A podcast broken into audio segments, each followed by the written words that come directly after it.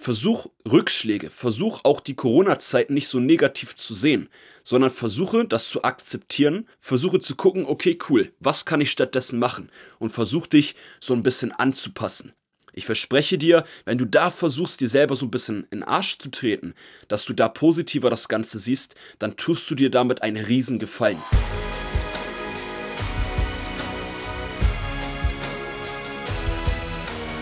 Einen wunderschönen guten Tag. Willkommen zu Fitness and Motivation, dem Fit Podcast mit Alex Götsch und Tobi Body Pro. Heute mit Folge Nummer 16. Eine weitere Einzelfolge von mir alleine. Tobi ist heute leider nicht mit am Start. Erstmal cool, dass du wieder mit eingeschaltet hast und wieder mit am Start bist. Heute ist Montag, 21.21 Uhr 21 und ich nehme die Folge für euch auf, die ihr am Donnerstag hören werdet. Also Thema ist heute Rückschläge. Rückschläge, wie du damit umgehen kannst und dass du dich grundsätzlich mit Rückschlägen abfinden solltest, beziehungsweise auch die einplanen solltest. Corona jetzt natürlich ein Extrembeispiel, auch ein Rückschlag für ganz viele Menschen. Aber ansonsten, wenn du dir mal dein Leben anschaust aus den letzten drei, vier Jahren, gab es bestimmt öfter mal Phasen, wo dich deine Gesundheit, Verletzungen, Probleme in der Beziehung oder sonst was rausgehauen haben. Vor allem, wenn man jetzt mal Sport betrachtet oder auf den Sport betrachtet. Ich kenne wenige Menschen, die drei, vier Jahre konstant durchtrainieren konnten ohne dass die mal eine Zwangspause machen mussten, wo sie sich verletzt haben oder wo die Gesundheit nicht ganz mitgespielt hat. Dass das natürlich alles scheiße ist, dass Corona die Lage auch nicht cool ist und dass, wenn man krank ist, es sowieso nicht cool ist, ist klar. Grundsätzlich ist aus meinem Erfahrungswert aber, ich habe ja meine lange Krankheitsgeschichte, wie die meisten von euch wissen. Wer das noch nicht weiß, darf sich sehr gerne mal Podcast-Folge Nummer 2 anhören. Da gehe ich ein bisschen mehr darauf ein. Da gibt es ein Interview zu meiner Krankheit. Die Folge heute ist auch ein bisschen aufbauend auf die zweite Folge.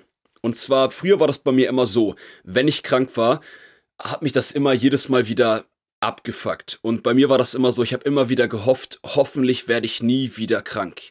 Klar, vom Grundsatz natürlich äh, plausibel und macht doch Sinn. Ich denke, wenn du krank bist, dann wünschst du dir auch, dass du nie wieder krank bist.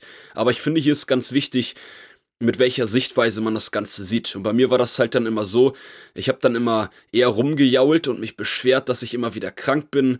Und jedes Mal, wenn ich krank war, habe ich so getan, als ob, boah, das kommt aus dem Nichts, als ob ich damit nicht hätte rechnen können. So, und Fakt ist, bei mir mit meiner Krankheit ist klar, ich kann damit planen, ich sollte sogar damit rechnen, dass ich in den nächsten Jahren immer mal wieder krank werde. Aber wenn du auch du als gesund, auch wenn du jetzt gesund bist, trotzdem wirst du irgendwann vielleicht krank. Im Winter einmal im Jahr. Wenn nicht, toi toi toi, cool, dann hast du ein geiles Immunsystem, dann freue ich mich für dich extrem.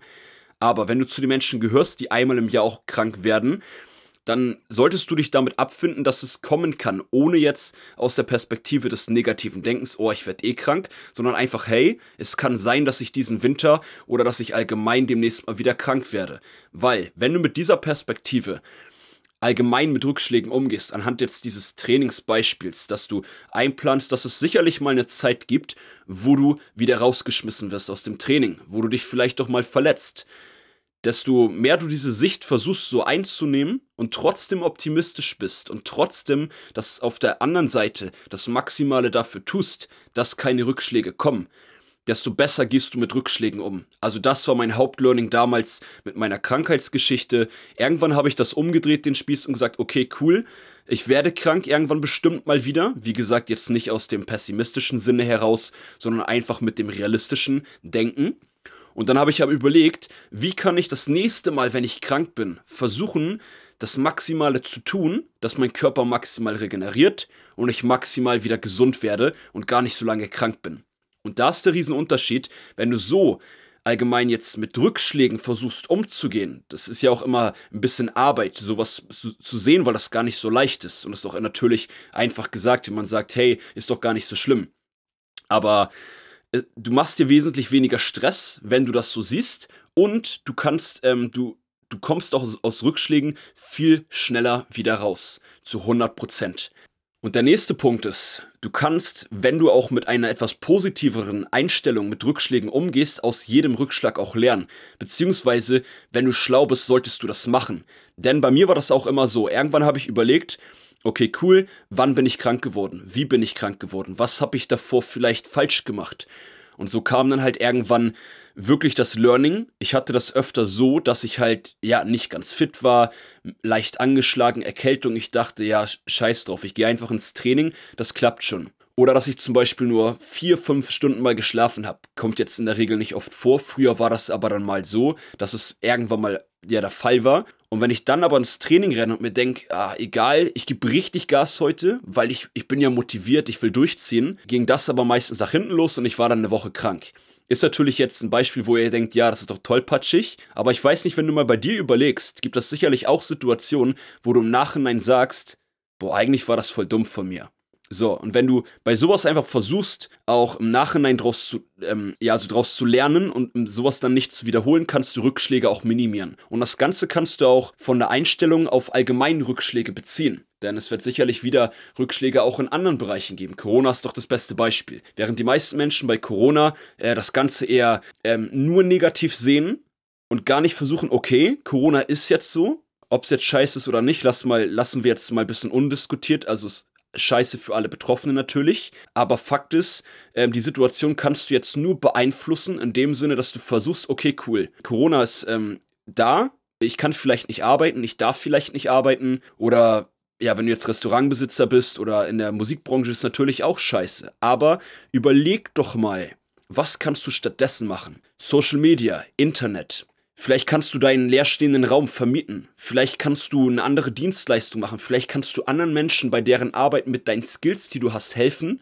und so vielleicht gucken, dass du eine gewisse Einnahme kreierst. Also, was ich dir damit eigentlich nur sagen will, versuch Rückschläge, versuch auch die Corona-Zeit nicht so negativ zu sehen, sondern versuche das zu akzeptieren, versuche zu gucken, okay, cool, was kann ich stattdessen machen und versuch dich so ein bisschen anzupassen. Ich verspreche dir, wenn du da versuchst, dir selber so ein bisschen in den Arsch zu treten, dass du da positiver das Ganze siehst, dann tust du dir damit einen Riesengefallen. Und wer weiß, vielleicht ergeben sich durch eine Krisenzeit, durch einen Rückschlag, vielleicht sogar neue Situationen.